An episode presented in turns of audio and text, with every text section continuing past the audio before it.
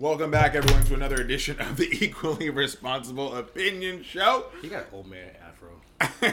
Kyrie Irving. Uh, Curtis Sheehan here with you. To my right, as always, is Victor Greenwood. Always. Always, man. It's been a we got a lot to get to. It's when's the last time it was two of us on here? It's been a while. Oh, it's been a while. pointer. Yo, we got a lot to get to. We got to get Big to. we got to get to uh, the new Batman movie, uh, the Netflix documentary Genius, the trilogy about Kanye West, Mm-hmm. uh, the Lakers Showtime doc, episode one. Victor and I just watched it, so we got fresh takes after that. But Victor, we got to get to the biggest story of all of sports today. That Seattle Seahawks quarterback Russell Wilson getting traded to the Denver Broncos. the Two number one picks, quarterback Drew Lock, Noah Fant, and a defense end. Uh, Victor, overall reactions to this trade? Honestly, I'm more relieved because now the two biggest quarterbacks on on the on the play on the playing field that were like up for trading options to the Raiders obviously was they said Aaron Rodgers, Russell Wilson. Those are the two big. Everyone like, do you go for them? Do you go for them? And now that we know they're both well, tentatively, they're both pretty much locked down where they are. I think Derek Carr's job is safe. Um, the AFC West, best you can make a case like the west last year in both conferences was probably the like, strongest This obviously we know last year we, we saw it came down to the last game of overtime for a game-winning field goal. it was a playing game essentially to decide who's going to the playoff out of the AFC West, the last two remaining. And now you have the Broncos with a Super Bowl champion quarterback. yep You have Justin Herbert, he's only ascending. rising star You have Patrick Mahomes, who's arguably the face of the league. Yep. You have Derek Carr, the dark horse of the league right now. So it's like when you look at russell wilson though if you can surround him it's just the intangibles that he has. it's the, like it's it's the intangibles it but if you can. Mm-hmm. surround him with a solid run game and with Jerry Jeudy being your number one Mm-hmm. you might be good enough to win a couple of games that you did not win last year. Exactly. Mm-hmm. You know, like with Melvin Gordon as your number one running back. If your offensive line stays healthy, if your defense can come back, talking about Nick Chubb, like uh, You or have a- Bradley you have Chubb, a- you have like a real home court advantage in Mile High City. yeah. Which, have but the question is, can he play there? And you think probably He'll, he'll be a He'll adapt. He'll, he'll, He'll adapt. because he lives. He'll he'll live there essentially, so he should be able to just like be able to do it. But now the question is, how many wins do you think it's going to take to win a division? Oh, nine.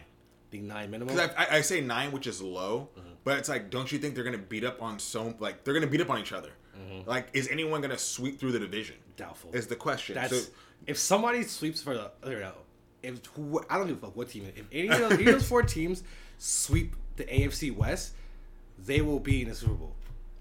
Whatever four team it is, whatever out of those four teams, if it's the Chargers, not gonna happen with them. If I was you, but any of those four teams, dude, if they sweep the division, I think that team is arguably probably the best team in the in the AFC. But now look at not only like so we you know me as a former Charger Mm-hmm. fan, you as a Raider fan. When we look at the AFC West, that's what we're focused on. Mm-hmm. But let's take a step back and look even broader. The AFC quarterbacks are so skilled right now.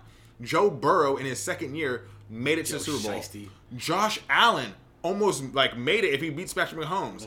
And Buffalo plays defense, Mm-hmm. It's only ascending, and like, and these players are only. Like, we're, we're saying Herbert's ascending. Joe Shiesty just opened the door. Yeah. like he's not even touched his potential yet. No. And that's disgusting. And you can make it. People are gonna say, okay, he might have won some games because of some injuries and questionable calls, whatever. Like he still made. Oh my god, he's he still he still made it. But like, I am looking forward to. And also, I think this opens up the door for the Rams even more now because now you just lost Russell Wilson out of your division. yeah. Kyle Garopp- Murray, we don't know what's going on with him. He's going to baseball. Yeah. I, I think that relationship is soured. How I don't know why. Jimmy Garoppolo probably won't be back in He's San out. Francisco. Jordan Love might be there now. I mean, I mean, one black, two black quarterbacks on the roster. I'll you know what I'm saying? Like, you, I, like it's so many questions. Like now that that's why like it's good that this finally like, it's out the way because everybody and Aaron Rodgers is, is signed there. Let's let something wild happen, which could happen. Never No, know. yeah. It's, but he was. You never know what happened. Like, like Russell wasn't just past the physical, right? So Russell Wilson waived his no trade clause. He signed. He passed the physical. Now it just comes down to all the other players involved. Did they pass the physical? And if they'll so, work it out with somebody else instead. Out. And if that happens, Mm-hmm. then that, like we'll see Russell Wilson in Denver. Uh, Mm-hmm. but one thing I do want to talk about too is uh, Green Bay. Mm-hmm. Uh, all this drama surrounding Aaron Rodgers. Where will he? Won't he? He said he wanted to be the last dance. He Mm-hmm. Wanted to win a Super Bowl for Green Bay because he wasn't coming back. And then today he signs a four-year contract, Two hundred re-signing with million Green- dollars. Does he? does he play out the whole entire contract? No. Does he ask for more? Yes. How long? To one year in? Because it's like this man is getting paid two hundred million dollars over four years with hundred and fifty three guaranteed. Yeah. And No. it, it ain't like, bro, it ain't like you've been broke your whole career, bro. You've been making money your whole entire career. That's just the highest paid player. Well, he's 39 now? Or No, he's younger than that. Because the biggest thing that someone made a great point on is if you're a Packers fan Mm-hmm. and you're under the age of 40, you've never seen a bad quarterback start for your franchise. True. Like, But, like they said, you've had two of arguably the greatest quarterbacks to ever step foot in the NFL, and it's only yielded you, what, two championships in the past how many years? Two Super Bowls, yeah. And it's just like, is Aaron Rodgers, okay, he's worth the money because they, they generate so much of it, obviously. Aaron Rodgers is 38. He'll be 39 this December. Okay, so essentially he's 39 for the end of the season. So you'll have him till in his 40s, and he probably will want more money. If he does, if if he wins 12 games next year, which I think he will, he's gonna want more money. But I, here's the question though about because also to your point, you being a Raider fan, you've said on this podcast many a times, there's no way the Raiders sign Davante Adams. Like you said, I that. said it's not happening. So the Packers franchise tagged him, which we all know was going to happen. Mm-hmm. He led a lot of categories in receiving this year, Mm-hmm. but the biggest question is Aaron Rodgers taking all this money and other players taking pay cuts for Aaron Rodgers to bring him back. Is Green Bay a legitimate Super Bowl threat? Nope. Because well, as well, first off, we know why they're not in the Super Bowl last year. Special teams. Yeah. Special team was terrible, and it's like I get, it's that's why like obviously the cap limit is like it's cool, but it's not cool because like you're pretty much limiting yourself, but it, it makes sense because competitive advantages. Like you don't want some team that has Kroenke as owner who has deep pockets and his wife is rich as fuck too. Like, oh, we don't care to spend the money, and then some other team who can't afford that kind of stuff is unfair. So you gotta have a limit to it. But it's like Aaron Rodgers. Do you want to win or do you want your money? I think he wants to win. I think now. but it's like I get you. He, but he also said he wanted to be the highest paid player. I, I get that, but I think the biggest thing is uh, as well is if you look at his record in the playoffs, it's not great. And I think when you get put in that conversation of the because who would you take, Drew Brees or Aaron Rodgers? It's like, Brees. I- like who would you rather take, Peyton or Aaron Rodgers? Manning. Eli Manning or uh, Aaron Rodgers? Are Yeah, okay, Patriots? okay. Are, are we, are we playing the Patriots? Like, Well, that's because everyone gets to like the the ring debate, and football is such a different sport. But Mm-hmm. when you look at someone, uh, Russell Wilson, would you take him or Aaron Rodgers? Russell Wilson. Like you, you see what I mean? Like Ben Roethlisberger. You, we can go on and on playing this game. because Um, like certain players like like will if you put Aaron Rodgers on any other team, would he change them up like that immediately? Like, it's great questions. No. I you. No, I don't think it's any other team. I think it's got to be specific teams because, like, let's say Aaron Rodgers did not re-sign before this year, and let's say he left Green Bay and he went to the Rams, and Matt Stafford stayed in Detroit. Oh, Are the Rams still Super Bowl champions? One hundred percent. right. I think first of all, I think if you had if Aaron Rodgers had the Rams offensive line with that team, they would have probably went undefeated. I mean, look at the skills players though. Like Ronald Darby, the starting running back for the Rams, gets hurt in July in training camp and comes back and makes it to the postseason.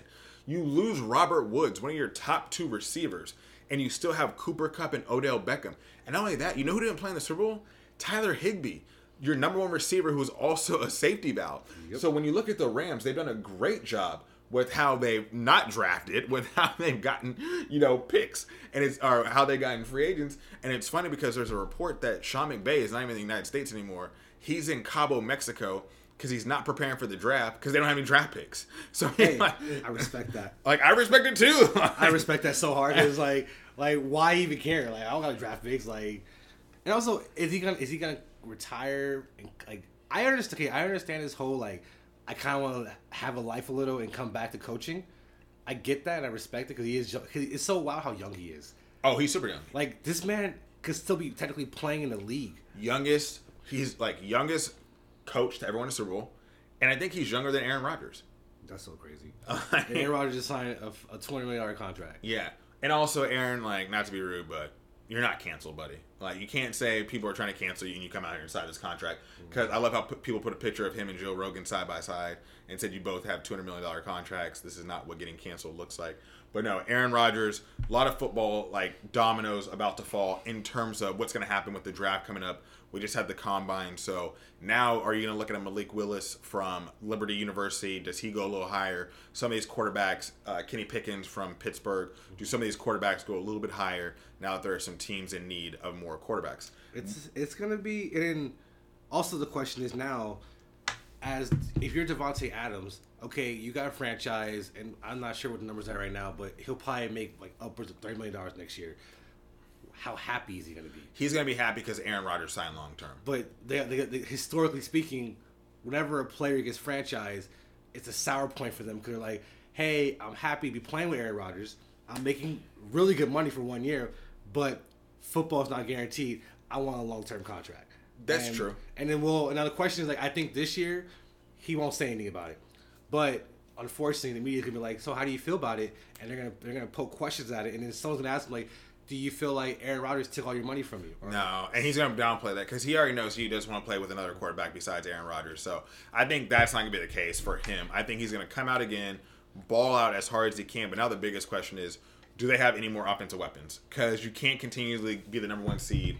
You won MVP again, Aaron Rodgers. Mm-hmm. Like you can do all that, but it's going to be Super Bowls when we put you in that upper echelon with a Tom Brady. So who knows if that happens this year? Mm-hmm. I am. I will be. I'm more fascinated in Russell Wilson going to Denver I, than I am really, with. I, I really want to see yeah. how it's going to work out because the Broncos they were essentially having like a fire sale. They got rid of Von Miller. They got rid, but they were picking. They picked up other stuff in place of it. But it's like, what are y'all gonna? Like, who are you gonna build? Because Russell Wilson is not there to rebuild. Like No, it's not. he and I- wants to win next year. Well, I think with Seattle, like same question is like, what's gonna S- Seattle now is a re, that lead like remember Legion of Boom like that's done. That's now now you put everything into Russell Wilson like that's out. You have two number one picks this year, and now you have Drew Lock. Is Drew Lock the future? Do you use him as bargaining chips? Bargaining do you go after a Malik Willis from G. Liberty? Like, do you go after a young quarterback and say like, okay, we're gonna draft young and then put him in? You asked the question before we got in there. Do you like what happens with Pete Carroll? How long? How much longer is Pete Carroll there for? Mm-hmm. That's a great question. We will not know the answer to that. It's gonna be an interesting because though the worst part is the season hasn't even started yet, and there's so much going on. No, it has not. And There's so much going on right now, and like the draft hasn't been here yet. that's what I'm saying. Once we get to the draft, everything's gonna and happen. you know we're gonna have some, and I I foresee some crazy draft day trade. Like Oh, yeah. someone's gonna move from third to seventh, take your two third rounds and something like that. So now the question is, are we going to Vegas and are we going to gamble on the draft? Vegas for what? Isn't the draft in Vegas this year? For what day is it? April something, right? it's It's like you know, it's usually in like, like in April, but let's look to see when it is and where. Like, because if you think about it, it'd be really fun to see like how many quarterbacks go uh, this year. Because I think it's going to be a lot. no, I think it also is like It's Saturday. It's Thursday the 28th through Saturday the 30th. so I think the biggest thing for the Packers right now, okay, Packers have It's in Nevada. It's in Las Vegas. So Packers have obviously they have a quarterback, a receiver. Now you have a good trading pick, a trading option as your second string quarterback. They already everybody's already said like, yo, trade him away because don't, just like they're like because like obviously you want to you want to have your future, but like if you just lock down Aaron Rodgers for four years, essentially you're saying, hey kid, I'm sorry, you got to wait four more years. That's not gonna happen. And his agent's probably like, get me out of here right. give me somewhere else. And the Packers were like, you know what? We'll, we'll trade you somewhere better, and we're gonna get you. We're gonna get draft picks in your place or some kind of player. Do you trade him to um, Seattle and pick up Mac McClellan? DK, DK Metcalf, I think that's one option. I think the the team that really came to mind for if you're talking about Jordan Love and really like Mm-hmm. going to a different system, go to Houston. Houston really doesn't have a number one quarterback. Deshaun Watson's What probably not we- coming back. The problem. What's Deshaun Watson's problem? That, Like, that's what I'm saying. You don't know. And then the biggest thing too is I was thinking either Houston or Miami, but if you go to Miami, Tua's still there, but Tua hasn't shown. It's always hard when there's like a draft class, like where you say, okay, Joe Burrow went number one, Tua, you I- were I the second that's why I quarterback to go after like, some like, But then Tua went after that, and then Herbert went after that. So it's like tough if you're Tua. and it's like also it's like at the end of the day, like in 20 years, for all we know, two of them might have fucking more rings than all of them. We don't know. I mean- like- it look it doesn't look like it right now, but hey. If you if you have an owner who's fucking throwing games on purpose, like what can you do about it? I mean, know? you can always say that Philip Rivers was going to have more um, more rings than Eli Manning when it looked like he was on that Chargers team that was looking really good. Um, but no, we don't know what's going to happen with Deshaun Watson. We don't know what's going to happen uh, during the draft. We have an idea, but we just got to stick around and watch. The one thing we do know is the other big news that the NFL came off the field with the Atlanta Falcons wide receiver Calvin Ridley being suspended all of 2022 shit, for bro. betting on games. Uh, that is the off the field drama because Victor, you were very, very adamant about this topic. It's the stupidest shit I ever heard in my fucking life. It's like, why are you suspended? Okay, like, it's a, okay. I get it. You don't want players. It's the same. It's the same argument as you shouldn't have people in Congress buying stocks, Right, Because right. you're on the inside and you hear shit. So it's like, if you were betting on a game, it's a fine line. Like, okay, if I was a star player, and I'm like, hey yo, I'm betting fucking fifty bucks. I get forty points tonight. Is that point shaving? No, I can get forty. No, that's kind of point shaving. It's kind of point shaving. It's Like, point shaving because you, like- you can dictate the outcome of a game. But it's like, but like, how is that like, like? It's I think it's it's all about semantics. Like, why can you in California Mm-hmm. play FanDuel Fantasy mm-hmm. but not Sportsbook? Because no, because fantasy they consider to be a game of like luck or skill That's versus chance versus chance. But that's the thing. It's like mm-hmm. when you look at the definition of what is gambling. Mm-hmm. So when you look at like about odds. it's about odds and all that stuff. So like for me, if I have the skill to change the outcome of the game, that's considered point shaving. Now I just want to give you some context because I know Victor was uh, asking about this. So this is what happened. So you have Calvin Ridley. He placed three parlays: a three leg, a five leg, and an eight leg, and bet on the Falcons to win. All the bets were placed between November 23rd and November 28th of last year. The Falcons beat Jacksonville on November 28th. All all of the bets were in a mobile app in Florida. The bets were placed through the Hard Rock Sportsbook app. The activity was flagged and reported to Genius Sports, the firm that handles sports betting data and info for the NFL. So they are flagging people. That's according to Lindsay Jones of USA Today. Now, this is Or the thing. athletic of the NFL, This is the thing. me. I like how the NFL is like obviously checking and making sure of this stuff, and that's fine. Due diligence. My biggest issue was when the investigator clearly said, "Hey, we found out he bet. He No. bet on his team. He bet on his team." But then they straight said he had. We, we, we- couldn't determine he had any ins. It said we can determine and we assumed he was not betting off any insider information. He wasn't with the team. Yep. He wasn't technically on the active team roster. He was on a non-injury list for whatever reason. He, mental what it was. health. Mental health. He, he remember he was like, I need to step away. I love football. That's he fine. stepped away. And he walked away. He's literally at his house, probably with his friends. Hey, I'm, I'm gonna do a little bet real quick. And the worst part is that means he does that all the time. Like, and also it's like betting is fine if you can control it. But I think a lot of people are looking at the hypocrisy of it, where it's like the NFL is now in bed with a FanDuel, a Mm-hmm. DraftKings, a BetMGM, all this stuff, which took so long to come out of the shadows for how much you make your revenue, Yep. and now for the NFL to basically say, "Oh well, players can't do it, but our like our fans can," and, And it also is like, does that mean, does that mean you guys are checking all the executives' phones too? Because there's, I'm pretty sure like there's, it's like where do you, where does the buck stop in this sense? Because like, Right. let's say I work for a fucking sports team, Curtis, and I'm like, hey, yo, just so you know, our players about to like, like I'm over the house where, bro, fucking bullshit. My player's out for fucking three weeks. You hear that shit, you go, ooh, I'm gonna put a fucking bet on that because his players are out. I didn't necessarily tell you to do it, but like, where does that buck stop? I mean, that? it's insider information, like all You the know stuff. saying? You had. And like, and also it's like when it comes to sports gambling, like, and people, and it's obviously it's a long history of this shit. How like the mobsters might know about injuries, or, or, or all the movie shows, like the Goodfellas and all you know what I'm that. saying? They always know like, oh, he's hurt, so bet put the money on him, and like, it's just so fucking dumb. Like even earlier, we're watching fucking basketball on NBA on the app, and it's it, we're showing lo- local feed. On the actual fucking thing, it says, "Hey, while you're watching the game, download our Sporting Bet app." Right. So it's like, so the players can't bet no, players can't bet. And it's also got it's actually- integrity of the game. Remember how actually like if he bet on basketball would it be a problem? Probably not, because that's not he doesn't he doesn't have any outcome on that game. Either in football, like Well, that's what they said. I think I think that's why people are like, why is it so harsh that you're suspending this man all year? And then the biggest hypocrisy about this shit is like, okay, he bet, he he he said he did it, okay, that's fine, but like.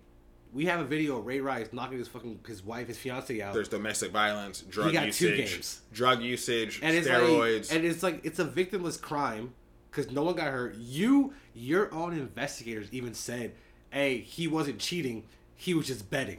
But you have a long list of players who have serious fucking felony cases who had a third of, well, not even a third because now it's 17 games, like not even a fucking fifth of the suspension that they had.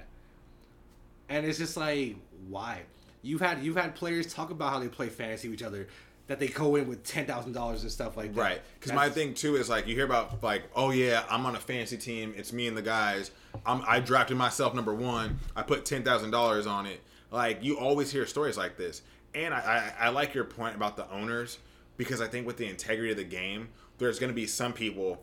If I bet on BetMGM or if I bet on Caesars, if I bet on any of these, and Caesar Sportsbook has the Manning family and their commercials. If I bet on any of these, and then I find out, like, wait a minute, a player or a coach, a GM, an owner was throwing games, I'm no longer going to do this. The integrity has been messed up. Do those draft pools, those um, draft books, so they pull out their money and sponsorships, and it's now the NFL losing money? That's the big question. You brought up a good thing too. Even on some of these apps, you could bet on who's going to be drafted at what place. That's what I was trying to get into with the NFL draft. If we go to Vegas, like there's You know gonna be a whole I'm bunch saying? of So- gambling. So, it's just like, as a, as an owner, you're like, hey, we need three three positions. We'll go we'll go football, and they go, okay, the first the, the person you have the second pick, and you see the odds. Oh, the second pick is supposed to be a, a receiver. You happen to need a receiver, or you're the NFL. You could draft him.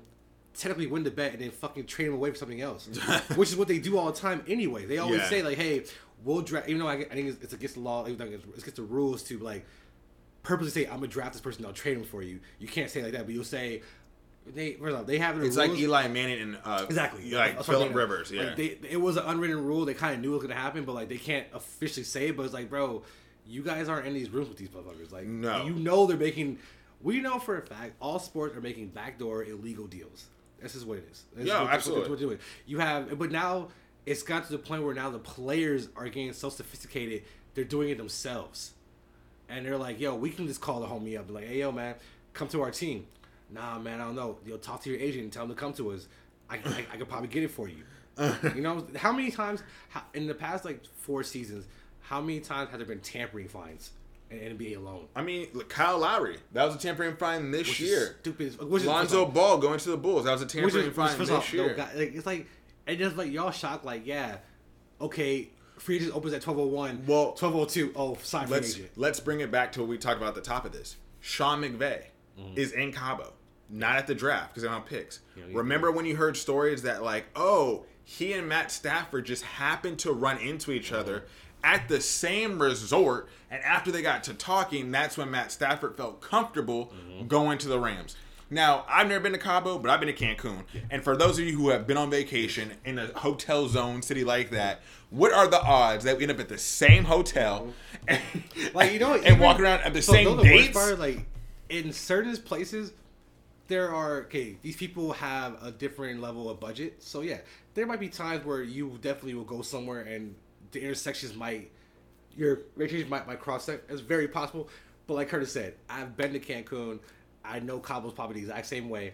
Yeah, there's probably fifty fucking hotels. Same- And same hotels, same if we, Even if we we knock out okay, fifty hotels, ten of them would probably be people in y'all price budget. right. So that's a good chance. And it's like the same weekend y'all there at the same time? Really? Yes. Really? Now, Yes. if you guys were friends beforehand, I'll let it go. That happens. like LeBron, LeBron and the, the band, the Banana Bowl people, they're friends. Of course, they vacation together. I mean, it's the banana boat people. That's what they like Chris are. Paul, Carmelo Anthony. You know what I'm saying? Like, so that makes sense. Like, if you were, if you were like, if they were actual friends, or even if, like, yeah, if they were fucking friends, I wouldn't care. I'm Like, that makes sense. But yo, clearly, because remember, even Brian Flores talked about how he's with Stephen Ross on the boat, and an unknown player, he didn't want, he didn't want to name the player, so happened to come on the boat to talk about trading, and Brian Flores said, no, we can't do that. That's against the rules. yeah, but they don't care about that. They never care about that. So the owners, remember, if people forget, like, yo, Goodell don't work for us. He works for the owners. The owners tell him what to do. They his boss. They'll they could they can get him fired if they wanted to. It'll take all their little votes together, but they can get him fired. And it's like, and also the fact that he got suspended is hypocrisy again because you have an allegation from a coach that owner is throwing games, and then you had a second coach come out and say, "I did the same thing with my owner." Right. And the NFL kind of said, I don't know what he's talking about. Oh wait, you you did what? You're out. when when you have Brian Flores who one sues the NFL and two says that he has lots of documents about it, the NFL should be very afraid And of that. you said, and the guy said he got I got paid a hundred grand to draw a game. This dude bet fifteen hundred dollars and about to lose ten million dollars. yeah. This is the stupidest shit I ever heard. I, I think we're gonna have to reevaluate that, but that's as gambling becomes more and more of a thing. Uh, we'll take a look at that. So I want to get to the NBA because uh, that's like the one sport that Victor and I both love. So the Lakers played the San Antonio Spurs last night. They lost one seventeen to one ten. did. Of they I mean their road like streak is just awful right now. They're still They're awful. What do you mean they're road street? They're road. They're on the road every fucking night. Um, but no, Russell Westbrook, he played 35 minutes last night, scored 17 points, had 10 rebounds, 6 assists, did have 5 turnovers. But after the game, he said something very interesting where he's like, I'm tired of the disrespect. I don't like people calling me West Brick. Um, I was at a parent teacher uh, conference with my son, and, you know, his son loves to write his last name of Westbrook. It's a legacy thing. So he says, I'm not going to put up with it, that call me Westbrick anymore. It's insulting to my wife, it's insulting to my kids. Victor, you've been wanting to go off on Westbrook for his comments that he made a couple weeks ago, listen, where he this- said he had no expectations when he became a Laker. So I'm gonna let you have it. Listen, this nigga Westbrook gets on my fucking nerves, bro. Like it's so fucking annoying because it's like this man, like Westbrook, was loved in LA before this day. For, Right. For for this season, people loved Westbrook. Like obviously Westbrook still gets respect because he obviously is one of the greatest players to ever play in basketball history. There's no question about that. Now, the turnover thing, I think James Worthy said it best. I don't like the games when he has no turnovers because that means you're not fucking trying. Cha! No, it's like it's still like like even Shaq said like if you're not if you're not being dunked on, you're not playing defense. Right. If you're not being crossed, you're not trying. And that's true. Now I'm not saying go out there and get crossed every every fucking two plays, but like if you get one like if you get dunked on, whatever it happens. But like Westbrook, if you if he averaged like three turnovers, it'd be fine. The problem is he gets these six turnovers, and they're some of the worst fucking things you've ever fucking seen. like you're just like, what the fuck was that? Like like okay, bro, turnovers happen, and the thing is, like, it's, it's one thing if it happened one game, okay, mother game, it happens. But like, bro, you have games where you literally go, you do the same shit every game, and it's like, how about you change that? You know what I'm saying? And then Westbrook's fucking excuse, like how he said, I hate. So I am adamantly, adamantly against any person or people who attack people's personal shit for no reason over somebody else's stuff. Like if I fuck up, come after me. Don't come after somebody else to try to hurt me. Right. That's, that's that's why I'm personally a very private person. I don't post shit about nothing. I don't post anybody nothing. I don't post like anything personal crazy because like I don't want because I can handle the fucking criticism, other people cannot, and I don't want to deal with that for them. And it's like Westbrook, what he said, why are they calling me Westbrick? Cause nigga, you missing a lot of fucking shots. And it's like, and in the argument, people, I have a homie, we talked about this. He was like, this fool's a, this fool's a pro.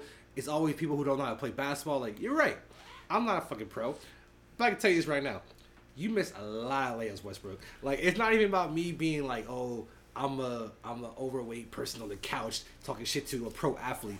No, nigga. The whole world can see this. I- like, and the worst part is I've done that. This motherfucker has no fucking accountability. Like he, he's no. I've been saying it all year. He has no accountability for his own fucking actions. This motherfucker said, "Why they're calling me Westbrick for no reason, nigga?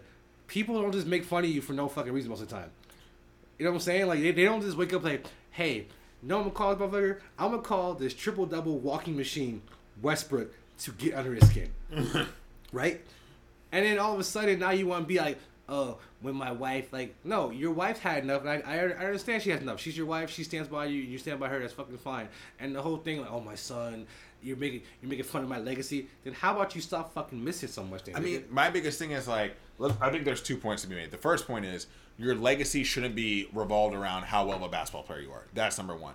You're moving into different directions. Westbrook Studios, you own a couple of car dealerships, like clothing, like you're yeah, like you're fashion. doing- Your legacy of your last name will go beyond the basketball court. Mm-hmm. That's number one. Number two, the comments that really got under a lot of people's skin is when a reporter asked you, "Is this what you expect? And he's like, "You tell me what I expected. Oh my What God. were my That expectations?" Oh and then the God. fact that you come in and say, "I never think about that." When it comes to winning a championship, I just think, how am I going to play? How am I going to have like a good teammate? It's the stupidest shit. It's like it's that that's that dumb shit. Like it's that, it's that no, it's just like it's so fucking ridiculous. Like bro, like this is why you keep getting fucking traded. I mean, when he said I played in four teams in the last four years, it's like maybe there's a reason it's like why. it's like how about this nigga? Like if if I was doing cocaine, I kept getting. I, it's like, no, like if I was doing any, if I was doing anything bad, if I was waking up every fucking every other weekend, like headache, throwing up, and like oh, what was causing that? Drinking. You know what I'll probably do? I'll probably stop fucking drinking so fucking much. That's what I'll probably do. This nigga comes out and has the audacity to say, "Oh, reporter literally asked about her like, so what were you?" In-? Reporter was doing his job, asking a simple question. right. It Is this even, how you envision the season? it wasn't even like a fucking hard hitting question, bro. He wasn't like he was saying like, "What's wrong with you?" He was like, "So like, what were you expecting to happen?" Like he was being so respectful, and this nigga responded back to him like, "What do you mean?" And the reporter, even the whole reporting room, fucking laughed. They were like, "This nigga's not for real right now." And like this motherfucker wrote back, he responds back and says, "Do you know what's in my mind?" And he got combative with a question right. that was a, fair question. a very fair question. And And, it's like, bro, like, you cannot tell me when you got the call. First of all, let's rewind. Remember media day? What they what they were saying? They're the pictures. Oh, we team 360 when you were laughing and fucking giggling and shit. and so at that point you were saying, "Oh, we team 360. Man, we gonna be in ninth place this year. we gonna miss the fucking play in. I'm gonna be one of the worst players on the fucking team right now. Like this is fucking ridiculous." I think the big thing too is like when you put that uniform on, the expectations are championship or bust. You should know that growing up in LA, watching Kobe, and I thought it was very interesting that Magic Johnson said on the court of Staples Center during an ABC nationally televised game against the Golden State Warriors that young man, the expectations for the purple and gold to win championships. Stop battling the press and go out there, play your game. We need to see you drive hard. We need to see you hustle hard. So I think there's a lot of Laker fans and a lot of Laker legends, apparently like Magic Johnson, who feel that way. That Russell Westbrook hasn't lived up to his potential No. of a, you know, triple double machine, and it is tough because again the so I'm okay with but I mean, it might be coaching. part. It might be coaching. It mm-hmm. might be like, is it? Are the guys too old? Is Westbrook too fast? There's been no cohesion. Like Anthony Davis is always hurt. There's a myriad of reasons of why this team is doing the way they're doing. However, Westbrook, you are not helping the situation. You are the definition of fanning the flames. like when LeBron talks, like obviously LeBron's like he's very media trained, like clearly because you can tell when he when, when LeBron talks, he really knows what he's gonna say. He doesn't come out and say some wild shit anymore. Like Westbrook responds like a fucking rookie. You know what I'm saying? Like a rookie, a rookie doesn't know what the fuck he's talking about. Cause Westbrook acts like he could come out there and say some stupid shit, and they're gonna forget about it. Like, no, nigga, the media has one one job to question whatever the fuck you say. And it's like, bro, like you just don't care. And the worst part is, I think I think he's checked out, and he needs to leave. Like he has. The worst part, it's not even Westbrook's fault. We're so bad. no, it's not. It's not. But like it's like Westbrook. It's not Westbrook's fault, but it starts with him. I think he is the catalyst. Like he, I would say, I would get if I get a percentage right now, I would say our problem is between. You can make an argument between forty and sixty percent him, because he's the point guard and he does really bad turnovers. He doesn't know what the fuck he's doing. I think LeBron has a twenty percent blame on this because he built the fucking team up. so No, because it's true. Like, you're I not gonna put Mitch Kupchak, not Mitch Kupchak, uh, Rob I'm not with Rob him Lowe. either. I'm not with him either. Rob's Rob Lowe. He should play Rob Lowe in Showtime. Rob Lowe. Play him. But like, it's like I think with LeBron, LeBron's problem was his ego got in the way of his basketball IQ because he wanted to shut up everybody because he knows. I think what his goal is. He might not mention his name, but you know he hates Skip. I mean, you know he hates Skip because you know he knows. I'm not saying he follows what Skip does, but someone definitely being know, like, oh, Skip said this today, or he's definitely heard Skip say some shit about him before in the past.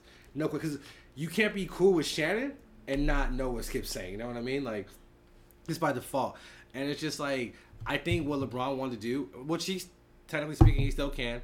Um, he wanted to win one with Westbrook and show the world, hey, this man. Because honestly, I think I Westbrook has can't win with anybody. not even about that. I think Westbrook has a bad rep. Like he, he's not a winner. Like I think Westbrook could be a winner if he fucking is know his fucking position. Like he has to like not in position. Like, I don't even say like that. Like I feel like Westbrook, you have so much skill, but like you have to learn to change. Like how, for example, Game Seven, Boston Lakers. Kobe had one of his worst shooting nights of his fucking career. What do you do to say, you know what? I'm not shooting for shit. I'm gonna get 18 boards tonight. Right. Like Westbrook doesn't want to do that. He doesn't want to go out of his way to change his game, quote unquote, for the betterment of the team. at all. I mean, and when he like he also had a press conference where he's like, "I've earned the right to start in the fourth quarter." Do not even start with that bullshit. that shit. First of all, when that game, that was the game when they when when we had AD was still playing with with, with street clothes, and he was on the bench, and when Westbrook, they asked him, "Oh, what did you say to LeBron and AD at the end of the game?" I swear to God, I almost threw my fucking phone. This nigga straight up said to a fuck to the media on national fucking television, because we reposted around the world, said, "Oh, I told him, I wish I was in the game to help you guys out." Motherfucker, you weren't in the game for a fucking reason. You right. you understand? You know how you know how bad he, he is right now. You have a undrafted rookie from fucking Arkansas starting in the fourth quarter, playing the last two minutes, and you, you are a more accomplished. If you play one on one against all three right now, you would smoke Austin Reaves 10 out of 11 fucking times. Yeah, not even you know close. what I'm saying? Not even fucking close. Not even close. Not even close. You would you would destroy him. And you're telling right now, a, a kid on the end of Austin Reaves should be on the end of everybody else's bench, but with the Lakers, he's on the fucking starting rotation because Westbrook can't fucking do it. and and the worst part, like I think, like Shaq said it best. Shaq was Shaq. Shaq has been one of the funny people watching because like he's just so honest. Like they don't give a fuck. What I'm telling you, it's Lakers. It's former Lakers who are looking at this team, going, "Hey, then, what are y'all doing?" And then when Magic came out with that shit, like how Magic pretty much fucking just ridiculed Westbrook and he came out to defend him. It's like, listen, we're all we're I'm only I'm only talking about the sports part. I ain't talking about the personal shit. Like that shit is stupid as fuck and dumb as fuck. The collapse of my fucking family. Like, and when he said, "Yo, I want I can't have my kids there," it's like, yo, that that that fucking sucks. You can't have your kids at your game because, but it's like you act like it's unwarranted. Like, yeah, like I haven't I have not watched a Laker game since Mardi Gras. I haven't. I have That's what you gave up for Lent. I gave them niggas up for Lent. And if they make it to the playoffs, I'll watch them. I'll yeah. watch them then. But like, cause I just, I just, my heart cannot take it. And the fact that Westbrook acts like, oh, I want my kids there, cause yeah, y'all niggas get booed. Yeah, but I'm I sorry, we're not we're not playing in OKC. We're not playing in fucking Washington. We're not playing in fucking Houston. Right. The motherfuckers don't have expectations like we do. Yeah. We don't give Kobe said best. We don't hang up fucking division titles. We don't hang up nothing. We only hang up. We don't retire your number unless you're a Hall of Famer. Yeah. You understand that? Like, we will not retire you. We we don't give a fuck. Like, if you're not if you do not win like Westbrook, the worst part, Westbrook can average eight fucking points, six rebounds, and fucking six assists the entire year, and we could be fifth place, and LA would fucking love you. All right, will love you, but he don't give a fuck about any of that. All he cares about is fucking Westbrook and his fucking last name. Like, bro, your last name will live on forever, regardless of this fucking season. But this season brought you and unfortunately, your name rhymes pretty good, Westbrick. Right? Le, I mean, Le Brick. Like, come on, Le, like, no, saying, he does like, it's, it's not like, and you don't see LeBron coming out, and also it's like, bro, like, it comes with the fucking territory. Like, if you hate the fucking booze, then don't get fucking booed. So I need people to go back and start this podcast over, and then every time Victor draws the f bomb, just take a shot. Just take a shot every time. Does say that much?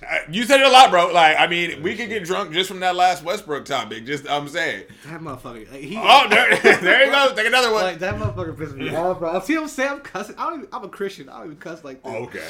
Uh, like, but that wasn't it with the Lakers uh, on HBO. They uh, debuted Showtime. Because Euphoria is done now. So Euphoria is done. They got placed on Sunday. Yeah, so they got Showtime. Uh, story about the Lakers uh, based on a book by Jeff Pearlman, I believe. If I have that incorrectly, I apologize.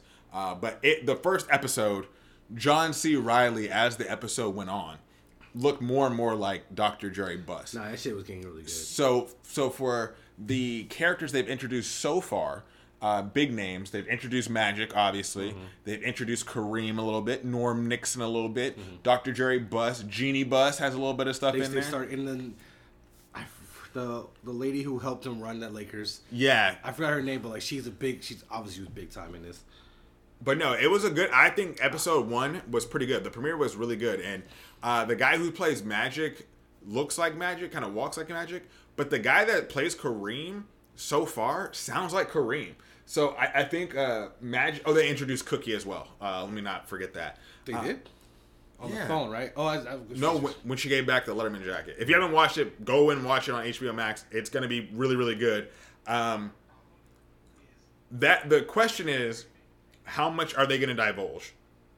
Because in it, they are the the show starts with Dr. Jerry Buss at the Playboy Mansion. So it all takes place in the 19, in 1979, right before Earvin Magic Johnson is uh, drafted by the Lakers. Spoiler alert. Um, Spoiler alert. Spoiler alert. Yeah. Uh, but we haven't even got to like the Larry Bird. Uh, they had Michael Chiklis playing Red Auerbach.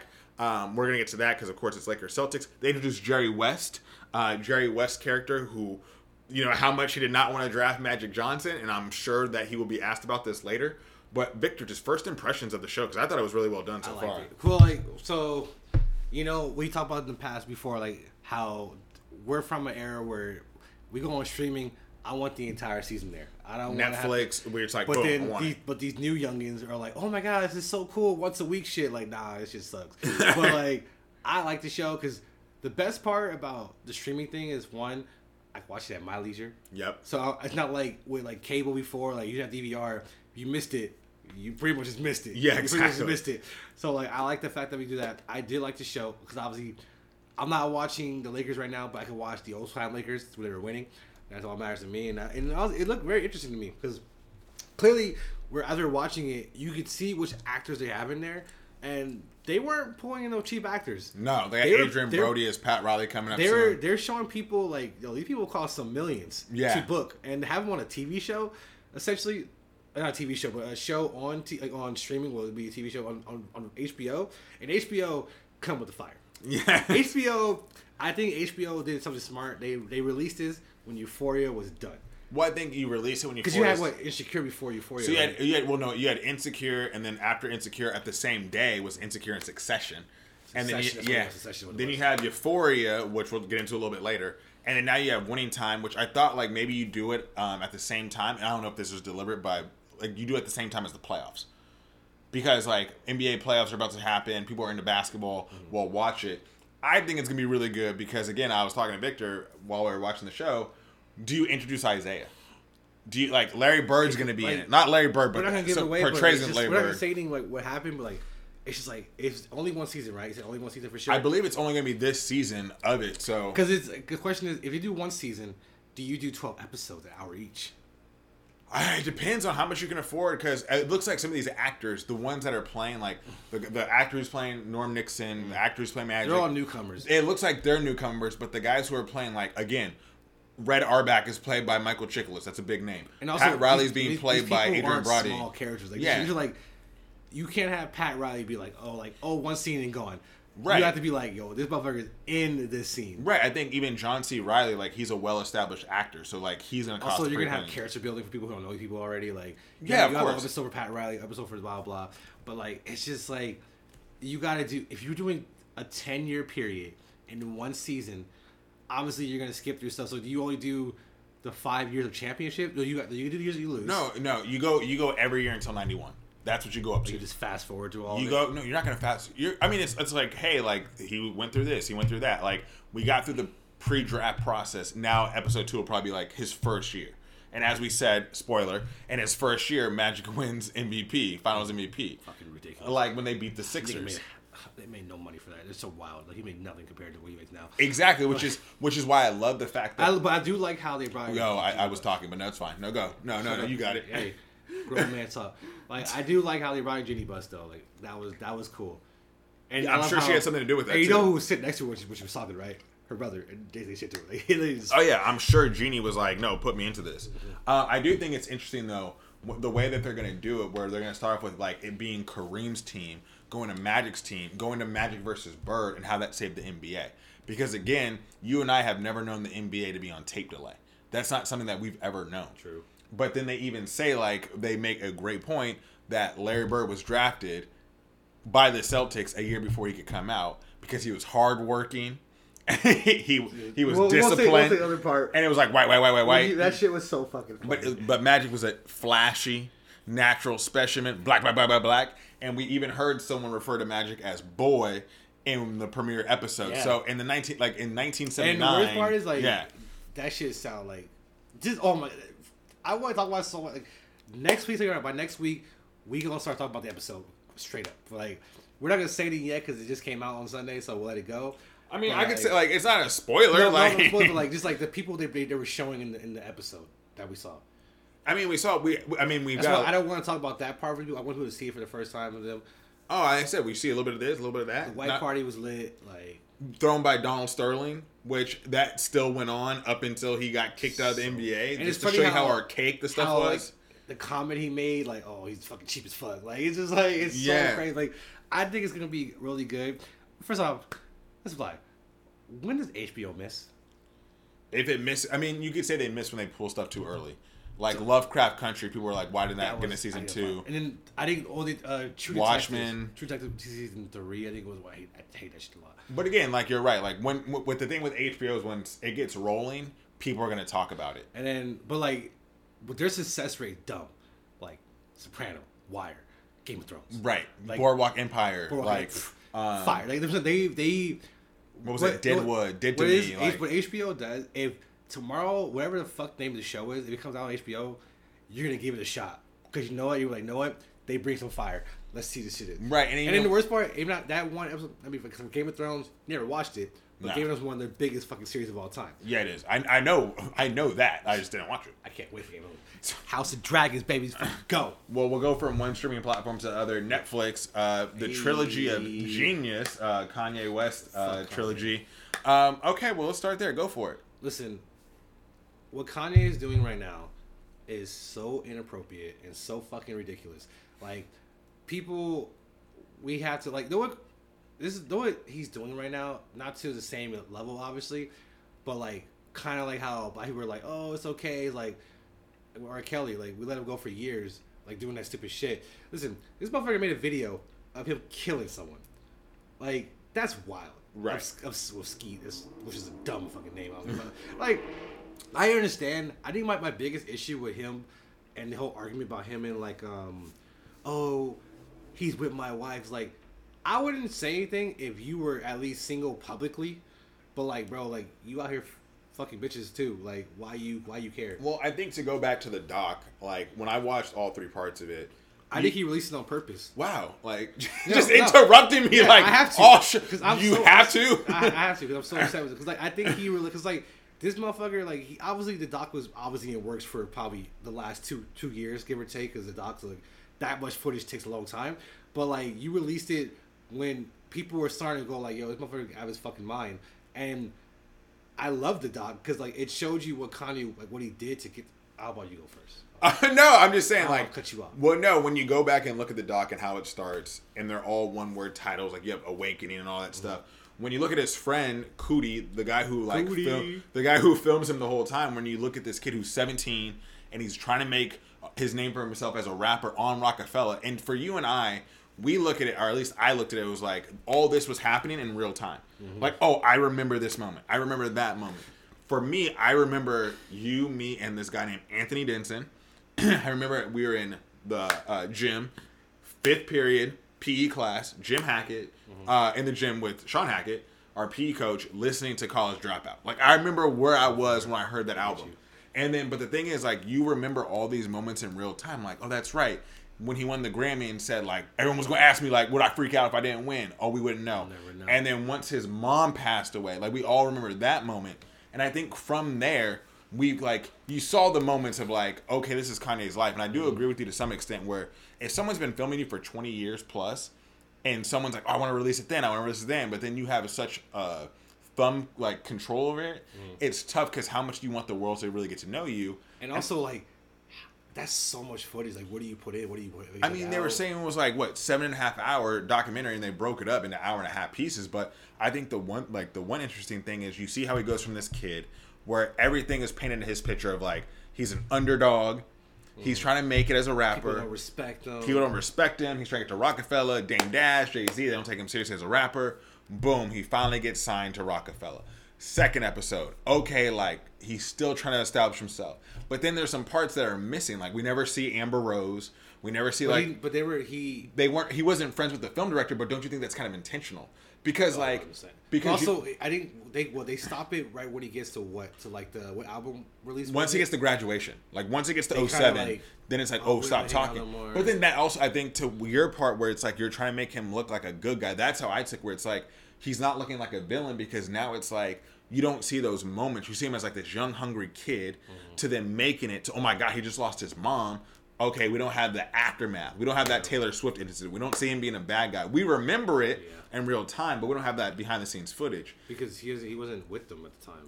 But but don't you think But I think, but I think don't you think that's also like left out like on purpose? 100%. like oh they weren't friends at the time. Okay, Also, you're telling me like there wasn't an event where he had some like from what we when we watch, Kanye's the kind of person that even though Coodie wasn't there, he has someone else recording it. exactly. Like there's someone else recording it for sure, and it's just like it's just wild to watch. Like it's just crazy to watch how they he he played college dropout to people, and they're just like, oh, okay.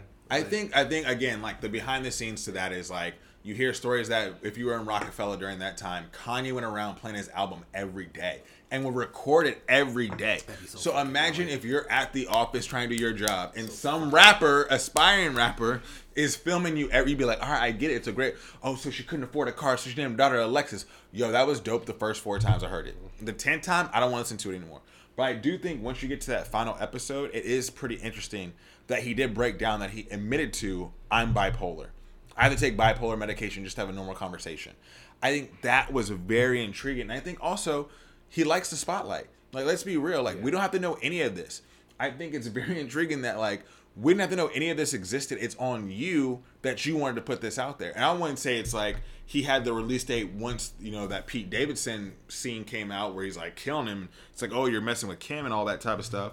But I do think there is a part of it where it's like he wants to be understood to a certain level. And I thought a very interesting part of the documentary is when he's FaceTiming his dad because you like yeah, it's crazy. you always hear about Donda and uh, R.I.P. to his mom, Miss West, because you know you could tell like she was his common influence when there was so much stuff going on, and he was going off the rails. And who do you really trust? And I was trying to think if you're Kanye, you have all these industry friends, or you think you're so much bigger than you are.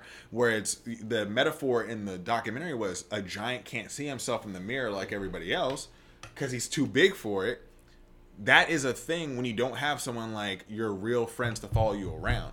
Like, how many friends did you take with you to Chicago? I thought it was, you know, who I hadn't seen in forever, or thought about in forever, Rhymefest, and Rhymefest was like with him the whole time. He can still call a common, um, Yeah. but again, like just his whole vibe and personality. I can, I don't know if I could be. I, like his music. Kind Kanye's one of my top five favorite artists of all time. However, when he was talking to Rick Rubin, Rick Rubin, one of the co-founders of Def Jam, Yeah. someone who made beats for like Beastie Boys, Yeah. Run DMC, Everyone. all those guys, and he was like, Rick Rubin said, "quote I'm excited to see you," and Kanye's like, "You shouldn't say excited. Excited has a negative connotation." I'd be like, "All right, cool. I'm gonna see you tomorrow." Click, like boom, Also, like that's why like boom. Done, we're done like, talking. People like Kanye are, what's the word? They like like a, not a genius, like Eccentric. eccentric. Yeah. they're eccentric geniuses. In the sense, in the sense of like, Kanye is a once and a generational person. Right. In the sense like the Beethovens, the Picassos, like these people who like who change stuff, and Kanye is one of them. And we're seeing. I think what it is like. I'm not trying to put him on that level, but like essentially, he's kind of like we're watching this a Beethoven in our lifetime. Yeah. Somebody who just who went from making some of the, still some of the best beats of all time, and so happened to be the best rapper of all time. Well, not the best, but like you could argue best rapper of all time, but one of the best of all time. Right. And obviously, his first five albums are just it's just like you you come out with fire, like college dropout, and also like you feel the pain. I was, I was like Kanye is just. I think I've, I've I've always said, the moment his mom died, Everything, changed. Everything, changed. Because essentially, it's like You don't do have someone to keep you grounded. Not even that. What do you tell someone? Like, how do you tell me? Like, if my like my mom can tell me whatever she wants, but like you're nowhere near that level. Of, Right. Like, how do you? What do you tell someone? And it's like you, and then and the fact that he is actually bipolar, and it sucks because like you always hear about people like the medication, they don't want to take it. He's actually because you're an adult, you don't have to take it. You're not being as long as you're not being a, danger to yourself or others, then it's fine. But it's like you don't, but you don't know at what level is it the mental illness issue and is his actual eccentricness. Yeah, no, I think that's a big question. You try to figure that out throughout the documentary. Like he lost me going back to that Rick Rubin phone call. This is one of my big pet peeves. It's not just a Kanye thing. It's just me. I hate when people talk to me when they're eating. Oh, and chewing because he was I'll like, hang- I'll hang yeah. So I'm like, bro, no, I'm, I'm hanging up the phone. I'll hang up. We- I'll- I'll I see you tomorrow. Just hang up the phone. You should come back to the ranch. I'll let you know. You stay for the night. Uh, I'm Yeah. gonna go home. I'll get back to you on that one. Like, I'm, come I'm, on. he was, I'm a grown ass man, dog. The fact that how rich that fool was, like, I'm fly in and fly out the same day. Yeah. Like, listen, Curtis, I have yet to do that yet. Like, fly in somewhere and fly out. especially Just- especially on the private jet. Let's go to private jet. Like, I, I will. I need one day. I'll probably book a Southwest flight, like at 7 a.m. somewhere, and come back at 9, 9 p.m. the same day. But like, that's so wild. Um, no, I just like again. I'm never gonna say like, oh, I'm gonna pray for him. It's like, yo, I'm rooting for him. I'm rooting I hope he gets I hope better. you like, get- I hope he's a great father. I, I, all better- that. I hope you find the peace you're looking for. I mean, because that's that's that's it seems like in Hollywood. Like, yeah, that's that's another that's another issue. Was like, what's your goal? Like, What's your end game? And what's I think your end game in all this? I, I think for me, like, it's you like want to be the best. I get it, but like, I think it's like a fine like, and also I think I, I don't I like about the documentary is like, it's gonna give some people kind of false hope in a sense. It's like, yo, Kanye, what Kanye did was right. Yo, if you believe in yourself, go for it. right. He said, "There's no way. Like, why do they call me overconfident? You should never be overconfident." Yeah. And that's true. However, there's certain instances where people gotta be like, yo, bro, like if if I had a homie who was like 15, like, yo, I want to be an astronaut, I'd be like, okay, that's fine. What are you gonna do? Like people, I think people have a, misconception of, oh, I believe in it. It's a difference if you believe in yourself. You have to tell me, believe yourself, but how are you gonna accomplish that goal? Right. Like if you're gonna be an astronaut, you gotta tell me. I'm gonna join the army, go into the air force, and then join the NASA program from that way. I'm like, okay, then that makes sense. But if you tell me I'm gonna be an astronaut, like, well, how? I don't know. I'm like, so you don't, so you don't, you're not fucking serious because that's not, that's not, that's not how it works. You don't just wake up tomorrow and, and become what you, what you want. Like, you gotta work hard for it. And I hope people notice that. Like, Well, I think the big thing is like you say, like for me, it seemed like a cautionary tale. Yeah. Like you know how when you watch Kevin Hart, what was the Kevin Hart documentary where he like he got him and all his friends, and it was like everyone wants to be famous, no one wants to put the work in. everyone will be famous when, when we do the work. Right. So it's like Kevin Hart, Kanye West, both great at their craft. They came from, you know, nothing and then became mega famous. But to me, it's like a cautionary tale. And I thought it was very interesting because the one thing I thought of was like, you're almost like a prisoner in your own fame. Like you can't do anything because you've like made this illusion and this Yeah. ego about yourself that you really can't move or do anything. I don't ever want to be that famous. If anyone out there is listening and is like likes this show and wants to put ads and stuff, like we'll definitely sell out. But I don't ever want to be that famous where like I can't go pick up my kids from school or I can't do X, Y, and Z. But I think Kanye, you like you. This is what you wanted. This is what you asked for.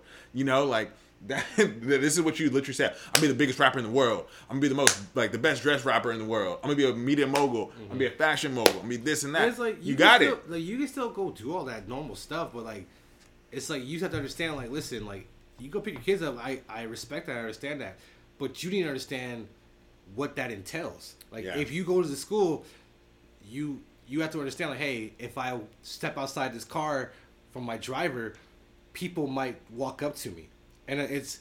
I'm not saying it's fair, but it's unfortunate. But that's what it is. Like, you have to understand your stature in life at that point now. Also, just another thing to clarify: this has nothing to do with anything that anyone has said. Okay. But in the, the documentary, he has a fashion line that says Calabasas on it. I just want to make this very clear: Calabasas isn't part of the valley. It is. No, it's not. Like for me, okay. What are your okay? This can go on a quick No, tangent. I'll, I'll, make, I'll make it. what what is your definition of the San Fernando Valley? So, I say it ends at um. Which so for me, once you go east, once you hit Burbank, once you go past Burbank, you're out of the valley. Oh, that direction. So Glendale. So so so like if I go east, once I 134, once I pass Burbank, I'm out of the valley. If I go north, once I pass like Porter Ranch, like that's yeah, that's it. I'm out, I'm out of the valley. When I go south, Road, yeah. once I go south, once I go over the hill, literally pass by a Skirball, out of the valley. Mm-hmm. Once I go west, once I hear hit where El Camino is, El Camino High School, Yeah. I'm like, what street is that? I can't remember the street name right now. I can't remember. It's like right next to the Commons, right? Where we was go? Yeah, right. Yeah, but then once you hit like Agoura Hills, Calabasas, I'm like, it's not the valley. Yeah, I, I, just- this. I, I guess Just something I want to get off my chest. I would line up with the valley because it's technically eight one eight, area code wise. Yeah, I That's guess. no, that's the only reason why. But if I put it away, if somebody was, if I was outside the state in like a different, like a different place, oh, I live in Calabasas, like it's LA, like yeah, whatever. You know, it's like, greater Los I'll, Angeles. I'll, I'll let it. I wouldn't say all that, but like I'll be like whatever, let it go. Now, somebody in the state or like in Nevada, I'm from LA. What part? Calabasas.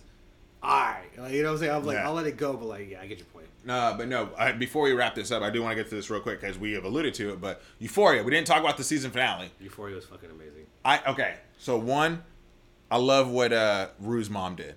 Was like, yo, you about to get kicked out the house. Like, I'm glad you're clean. You're gonna get kicked out. No, you know what? I, you know what? Know the saddest part? That was one of the saddest parts. Cause you got, I, I can only. I don't imagine, think it was sad. No, in the sense of like this, like it was sad in the sense like because I'm pretty sure there's definitely been parents who've had like had the same situation that they almost had to say, you know what, I have to let this one die to save that one. Yeah, that's what she said And verbatim. That's fucking heartbreaking. Because no, because no, is. essentially, because obviously as, as a parent, you want to make sure your kid does as best as possible, and you and in a way you might feel like I fucking failed. In a way, like obviously every parent's different, but she straight said on the worst part, eating ice cream is like, oh, I'm good. Yeah. Cause you, you going a few months. Yeah, because I think the one thing I noticed, and I think we talked about this a little earlier, it's a lot of like moms. The moms get a lot of responsibility put on them. You look at Cassie and Lexi's mom, their dad walks out of their life drunk. Then you look at Rue's dad, he passes away. Talk about Nate Jacobs, like his dad Cal, which I thought was what happens next season. That's my biggest thing because the next season isn't coming out for another two years, I believe. Are they going to show more of Cal's background uh, with him and his friend who were in love with each other? very, very. Because again, Cal going to jail, prison, getting arrested. What does that mean? And then Nate, are you taking over the construction business? And also, Rue, don't you owe a woman money? And number two, Yo, like- can we stop right there? Like- Yo, can we? Are we gonna just forget about like the 15 grand she owes somebody you snuck out someone's house when you were chained up. off heroin? Yeah, like Of, I mean morphine. She was on morphine. morphine. But like, yo, what the fuck is going on with that? Like, what's going? Like, she even said, "Oh, if you if you can't get the pay up, I know some unsavory people and they'll sell you. Huh? so You want some drugs?" what's gonna happen with Fez is like Fez done. Also, the worst part is, is it doesn't come back until like 2023, Yeah, he's just come back for another like two years, which Like, is 2023 fucking ridiculous. And that means like, question is, Final season, got to be final season. Yeah, it has to be Get get rid of it. First off, it's too it's that's too big of a break for us, and also it's like, what are they? Where are we gonna have like a moment where I want? I I prefer they show us like two years in the future and they replay what happened because I don't want to see fucking in two years. The first scene is Fez going into the fucking cop car because like oh so I wait two years. You what I'm? Like the, yeah, the timing lapse. you want it. You want you like shows that are like The Wire, where it's like even though the show's over, time is continuous. like essentially that not like obviously like I'm not saying like I don't want fucking to jump forward a lot, but like at least like it's like the wire exactly the wire it jumped because people remember Zendaya's like 27 years old. Twenty five. 20 well, she'll be 27 when it comes out again. Yeah, You know what I'm saying? exactly. And obviously they're gonna they're gonna start filming it next year, so it's fine. But like you want to see them grow up, and then like that's why I, I told Tim, okay, use my fucking HBO Max. I, t- I told him I was like, I was like, hey, you watch Euphoria? He's like, no. I was like, I'm telling you this right now. If you don't watch Euphoria, I'm gonna cancel HBO Max off your TV. I threatened him. I said, I will pull this off your TV if you don't watch HBO, Euphoria. So um, now no, watching Euphoria. I think there's a lot of great questions though that are still going to linger with Euphoria. Uh, also, what high school do you go to? That budget's so big, and I think the biggest thing Also, too is like, like, why- what's going on with Jules? What's going on with Kat? What's going on with Ethan? That's why also like I think like the school, it's just unnecessary. Like they keep doing the same shit in college. Right, exactly. Because what happened to McKay? Lexi's ex boyfriend, black gone. He was in the first episode, went to the high school party. Like I get, I can, I get that he's in college, so like he's not really gonna be part of the high school thing. But like, this man got fucking like butt raped. You know what I mean? That's what I said. He got raped. Like, oh, that wasn't rape. That was just some dorm play. No, it wasn't. That I, that never happened to me in the dorms. But Listen, I'm telling you, I was I was watching that episode with Tim last night. It was so funny with his girl, and I told him I was and I, was like, see, if that been me, like, like what happened? Like I'm telling you right now, like I'll be in jail. Like while like, I'm stabbing somebody in the fucking neck. That's not that, that's like like uh, 'cause I was trying to explain hazing. I was like, there's hazing and there's shit like that, and like that shit is ridiculous. Like there's like, like hazing is like yo. Go drink a fucking gallon of milk. All right, go. You know what I'm saying? I've heard some stupid shit. Like, I think that, that shit is so dumb. That's why I think I, could- I can never personally do it. Because I think if somebody told me something, like I remember somebody told me like, "Oh yeah, my, my big brother would boss me around." I started laughing. I was like, "I wish some little nigga would try boss me around." oh my gosh. Okay, I want to get some breaking news, and when I say breaking, even though this happened like probably 30 minutes ago, uh, before we get out of here. So Bobby Wagner gone, no longer with the Seattle Seahawks. So the All Pro Pro Bowl was uh, released. He arrived in Seattle in 2012 on the same day as Russell Wilson. Uh, he is no longer a Seattle Seahawk. Victor, would you like to guess where Bobby Wagner was born? Where he was born? Where he was born, where he grew up. Just take a wild guess. Los Angeles. Woo, he grew up in Los Angeles. Rams.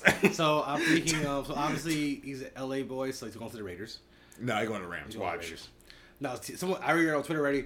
Broncos. I mean, re- everyone's in rebuild mode, so we'll see. But uh, thank you guys for listening. Victor, where can people find the show? You can find the show at the Eros Podcast. That's T H E E R O S P O D C A S T.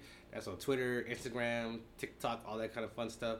You can find me at VIC underscore GW40 and 3Ds. That's on Twitter, all that stuff. You can find me Twitter, Instagram, all that. You can find me on Instagram, TikTok for some reason, uh, Twitter at Chillin' with Kurt. Uh, that's Chillin' with Kurt. That's no G and no H. Chillin' with Kurt on every platform. Uh, make sure you guys like, download, and listen and share the podcast. Until then, we'll see you guys next Hold time. on.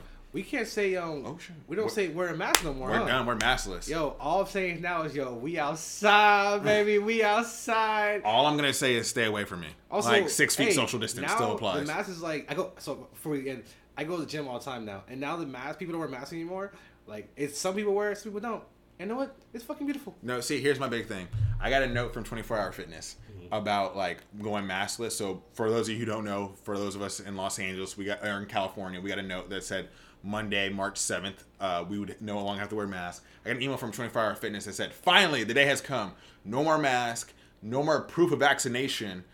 We're now back to being open 24 7. That's a little too excited for me. Yeah, a Like, because basically, what are you going to say next? Like, you don't have to wipe down your equipment. Like, you know what I mean? Like, mm, let's ease back into this 24 hour fitness. We'll talk like, about that next week, probably. yeah, exactly. Uh, but until we then, just stay baby. safe and uh, six feet still. If you see us in the street, like Don't fucking talk to me.